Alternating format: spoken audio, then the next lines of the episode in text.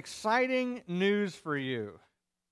First of all, we've got a whole bunch of new ministries starting up in about seven days.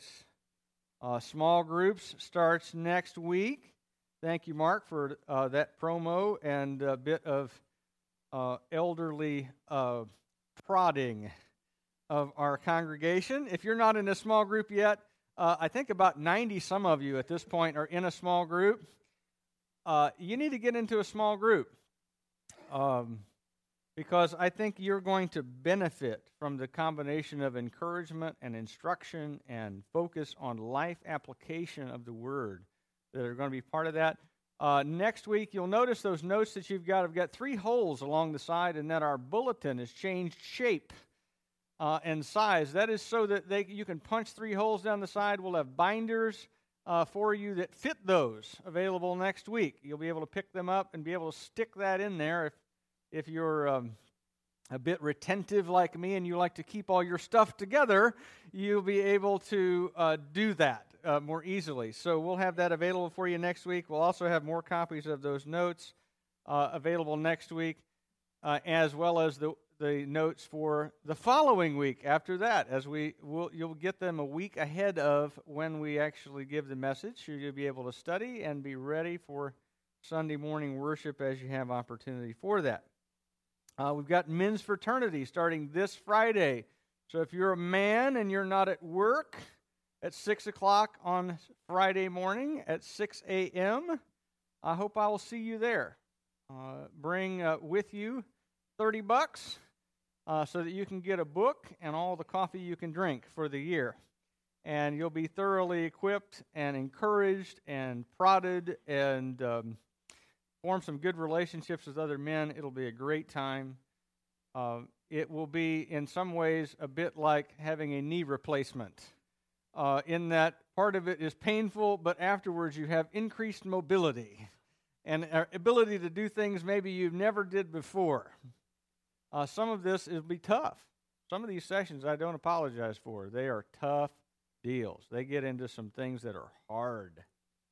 And yet, it will be worth it because you will learn to grow and to move and to do some things that you have maybe never done as a man before.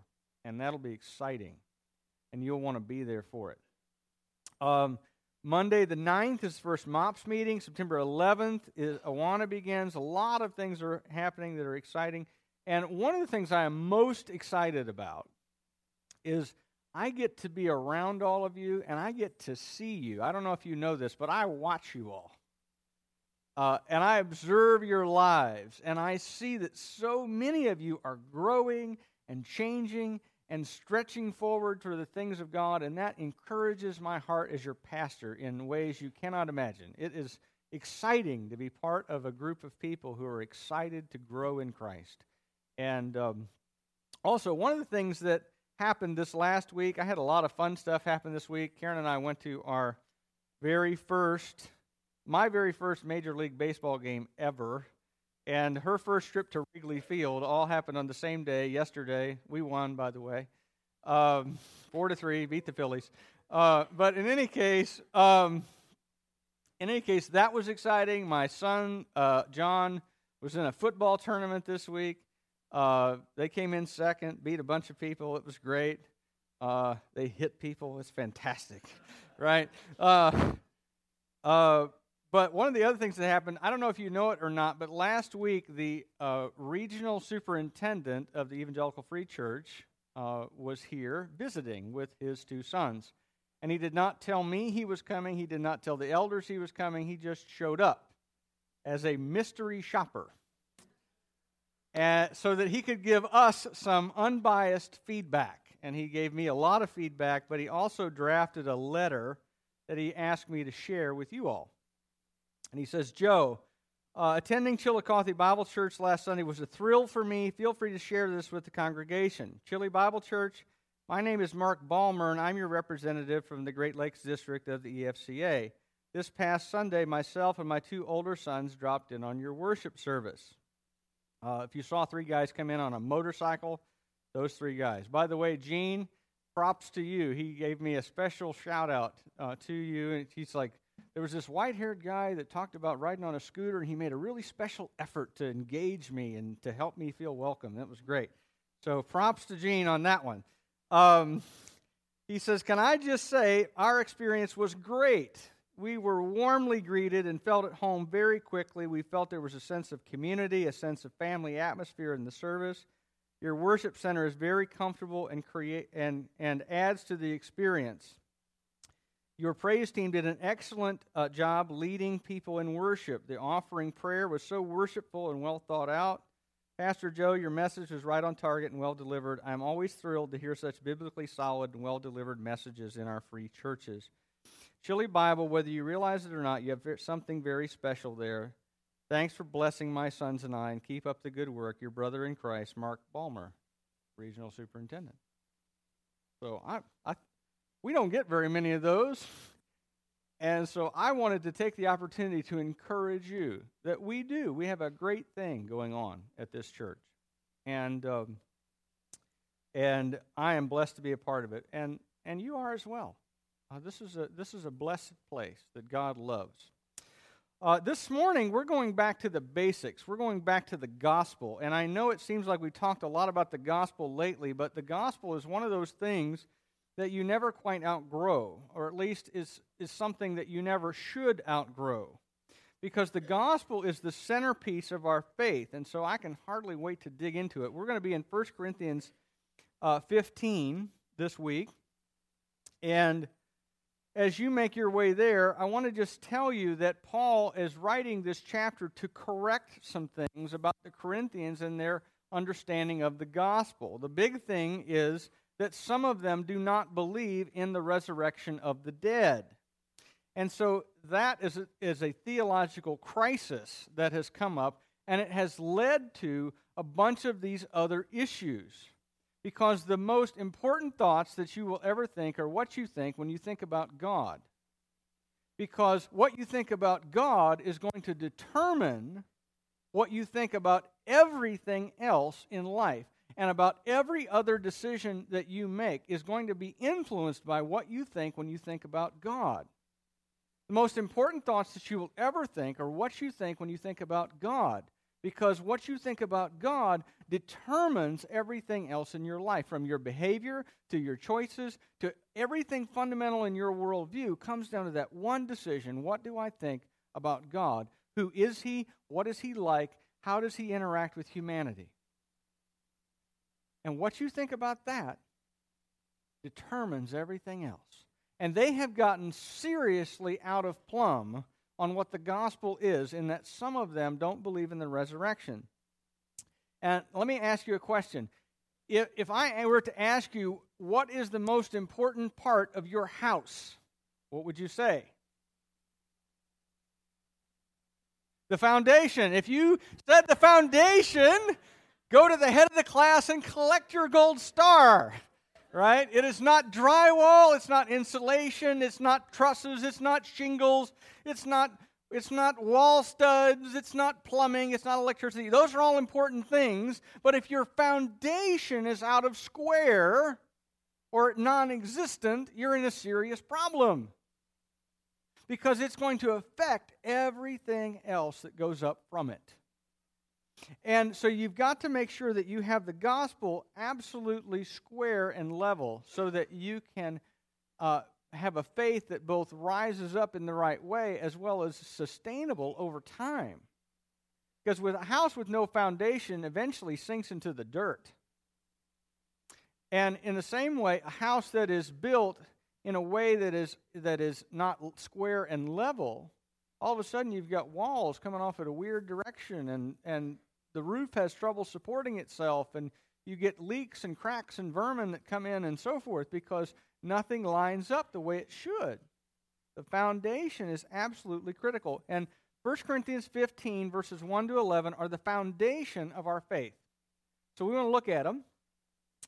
First two verses first. Now I would remind you, brothers, of the gospel I preached to you, which you received in which you stand and by which you are being saved, if you hold fast to the word I preached to you, unless you believed in vain. Now, again, we want to begin at the beginning. Look at verse 1. Paul is reminding them, he says, I would remind you of these things because some of them have forgotten what the gospel is. And the, that part that has to do with the resurrection of Jesus is a fairly significant portion of what the gospel message is. So he says, I'm going to remind you of this. And I'm going to remind you not only of what the message is, but of the fact that we gave it and you received it. And that you have your standing before God on the basis of it. And that on top of that, to the extent that you have salvation at all, it is because of this message that you believe. Uh, it's this gospel that saves you if you are being saved. You are being saved right now from the power and presence of sin and being welcomed right now into the presence of God when you die. You are being saved now if you are believing in this message. You know, you can believe any number of true and false things about the scriptures and still possess life in Christ and still stand before God and be welcomed into heaven. But if you screw up on this one, you will not be there. You will not enter into God's presence. You will instead enter into God's judgment. This is, this is the critical area that affects your eternal destiny. And so it's absolutely critical that every person not only understands and believes, but holds to this belief about the gospel. And you cannot cut out the resurrection or change the purpose for which Jesus died or alter the gospel in any of a myriad of other ways that people try to do. Because if you do, what you wind up with is an empty, vain belief that does not lead to life. And if eternal life is the goal, then you've got to get this clear. So, uh, verse 3 I delivered to you as of first importance what I also received that Christ died for our sins in accordance with the Scriptures, that he was buried, that he was raised on the third day in accordance with the Scriptures, and that he appeared to Cephas and then to the twelve. And then he appeared to more than 500 brothers at one time, most of whom are still alive, though some have fallen asleep. Then he appeared to James then to all the apostles, and last of all, as to one untimely born, he appeared also to me. Now, as you look at this, Paul gives us two major truths in verses 3 and 4 that you have to believe in their entirety in order to be saved. The first one is really important. You might want to underline it. If you've got a highlighter, put a highlighter on this. Christ died for our sins according to the Scriptures. And if you want to break that down a little bit, he begins with Christ. Christ is not Jesus' last name, it's a title, it's a role that he has. It's the Greek uh, translation of, the, of a Hebrew term that's used all throughout the Old Testament. Uh, the Hebrew word is Mashiach the Messiah, the Christ. That the Messiah, that is Jesus, uh, died. And he, Paul identifies Jesus as the Messiah because he's wanting to say, look, all of that stuff in the Old Testament, all those hundreds and hundreds of prophecies that indicate who the Messiah was to be and what tribe he was to descend from and where he was to be born and what time he was to be born and when he was to live and when he was to die, all the fine details of his life, all of that stuff applies to Jesus. He is identified, therefore, as the Messiah, as the Christ.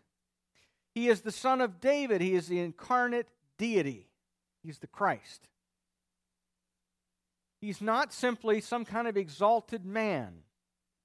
He's not simply a really good guy who did good things. He's not simply a prophet. He is all of those things. But he is also the Christ, the Messiah, the Son of God, the Son of David. And and then it says also Christ died. Why? What's the text say? For our sins. All right, somebody's out there awake. That's good. Okay, for our sins. Christ died for our sins. In other words, he didn't die simply to be a good example. Christ is the supreme good example, but he is he didn't simply die in order to be exemplary. He didn't die simply as a martyr in a lost cause, although he did. He didn't die as the victim of a conspiracy, although he did.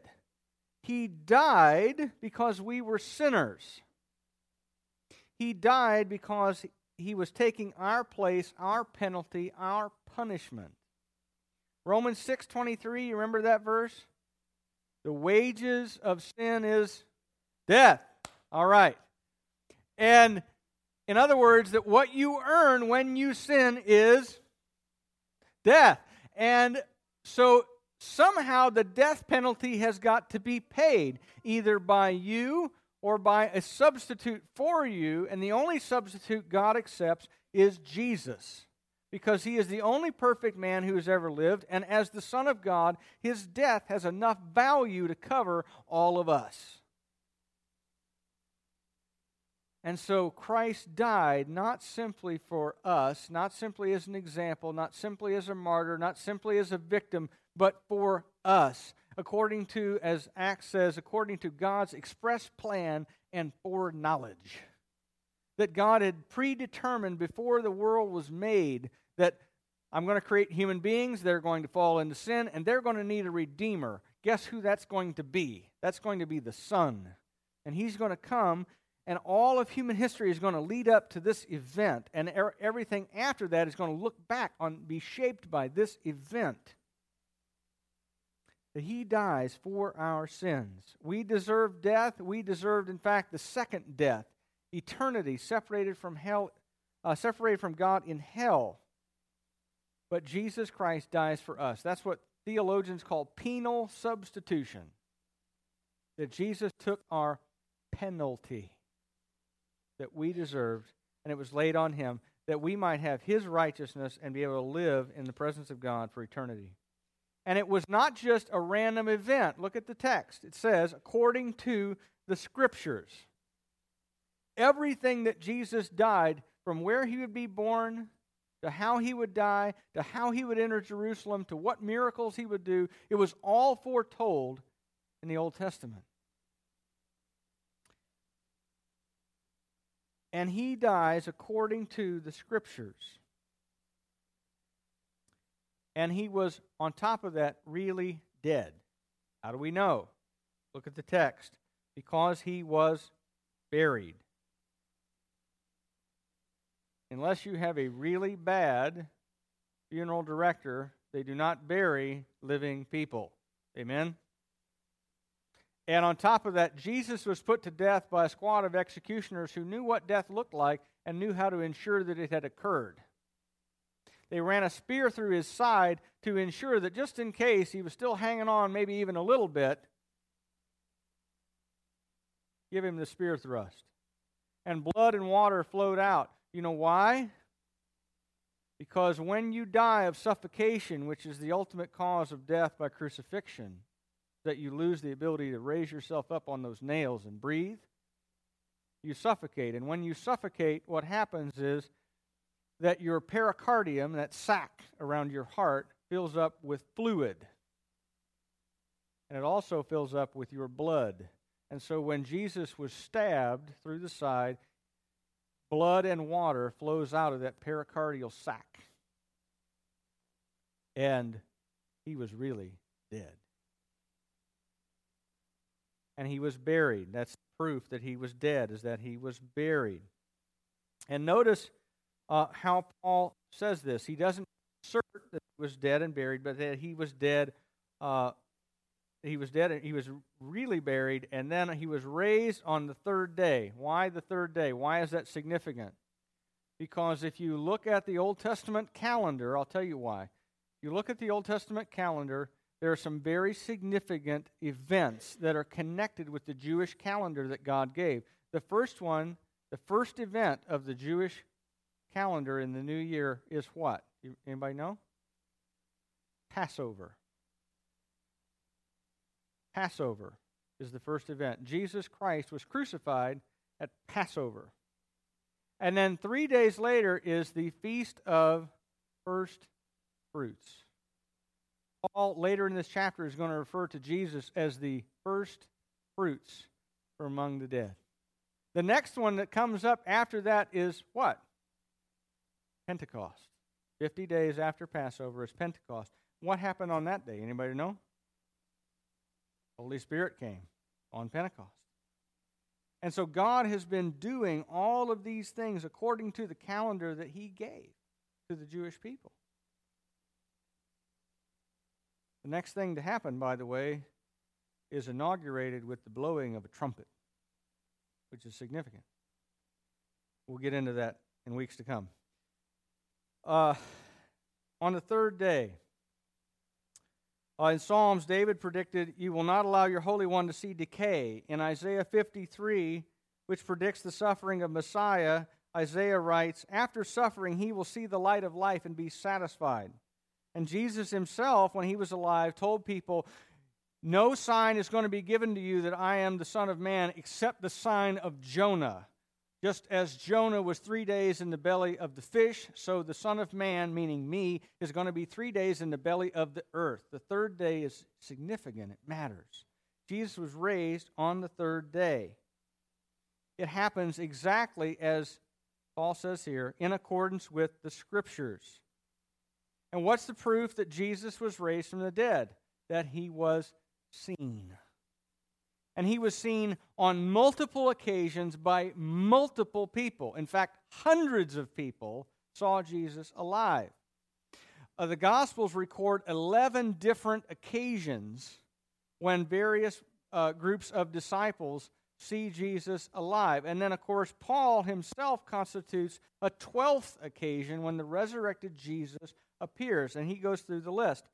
He says he appeared to Cephas, that is to Peter, then to the twelve. Now, the twelve is the uh, the designation for the, the the twelve apostles that Jesus himself called during his ministry. Now, obviously, by this time, there's only eleven of them. Judas is dead, but nevertheless, they're still referred to as the twelve throughout the scriptures. Then he appeared to more than 500 brothers at the same time most of whom are still alive, though some have fallen asleep. The idea of falling asleep is that's Christian term for dead because you don't really die as a Christian. You go to sleep in the Lord. And you wake up in the presence of Jesus. You don't die because to die is to be separated from God, and we're not going to experience that. So Paul refers to them consistently as those who've fallen asleep.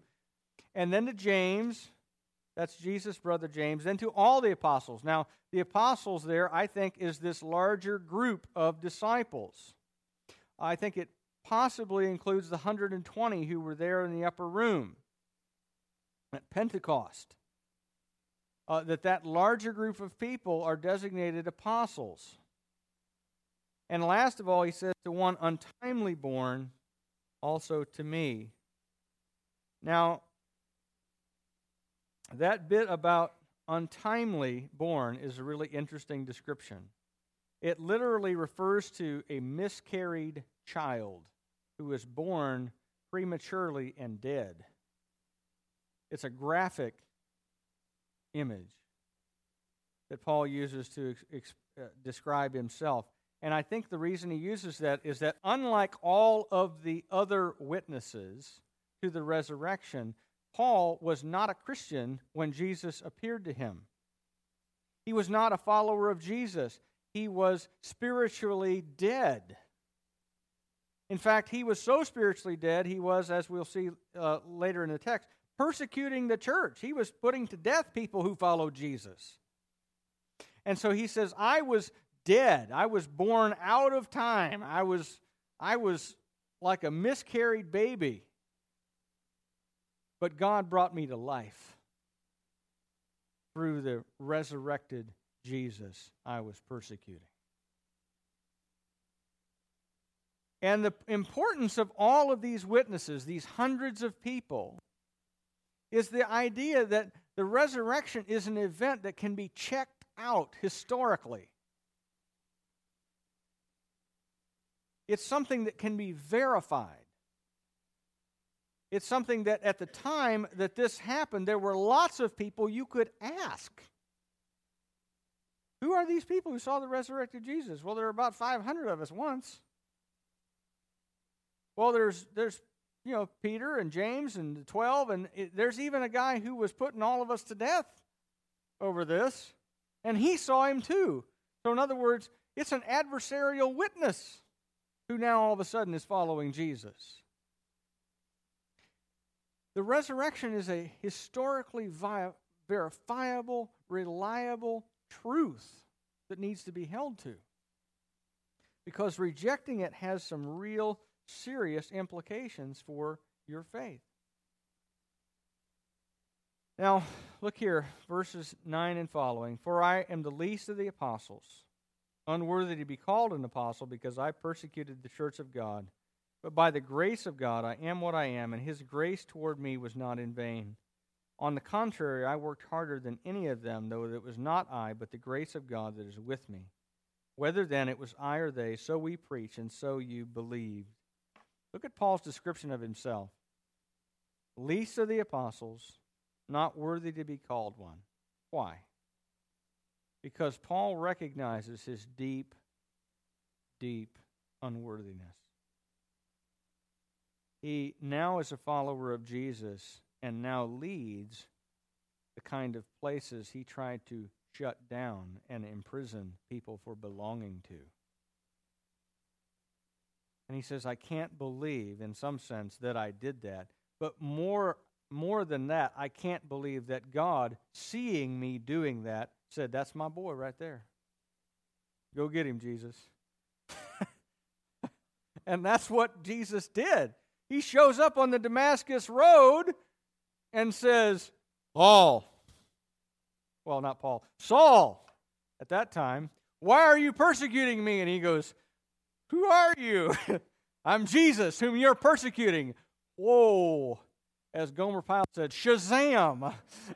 you know, uh, I didn't know he was real. Uh, wow. You know, I mean, this is an uncomfortable moment for Saul, right? And all of a sudden, he meets the living Christ. He's blind for several days afterward until he's healed by a follower of Jesus and able to see again, and then instructed. And he says, Look, and after this, I went out and I was sold out. And it's true, he was. He went to prison more times, got beat up more often, was a participant in more riots as the subject and planted more churches than all the other apostles, in fact, combined, and went to a martyr's death. And he says, and I, it wasn't that I did all that, it was that God was gracious. He was gracious in saving me, He was gracious in using me, and He wrote more letters than anybody else in the New Testament. But God greatly used him because of His great grace toward him. And Paul recognized it. And he says, and regardless of who was doing the preaching, this is the message. This is the message that you believed. This is the message that gives life. And by the way, this is the only message that gives life that Jesus Christ died on the cross for our sins, and that he was raised from the dead on the third day, and that in his resurrection we have new life that the same power which raised Jesus Christ from the dead, the Holy Spirit, is that which gives us new life, which brings us into fellowship with God, which enables us to live as followers of Jesus. It's that message, not some other message.